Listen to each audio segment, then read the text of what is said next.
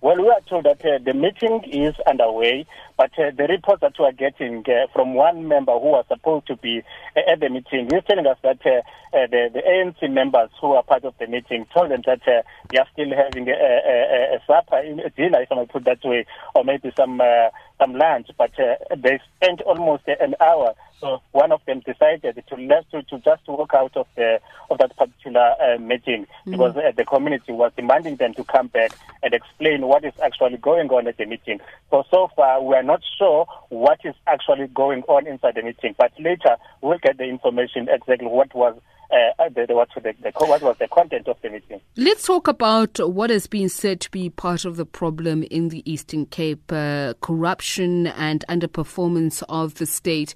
Would you agree that these are just some of the claims that people are making in this protest action? Well, it's to say, but according to the information that we are receiving from the people in the areas, they are saying that at least now it has been more than 21 years waiting for service delivery, but nothing has just come forth.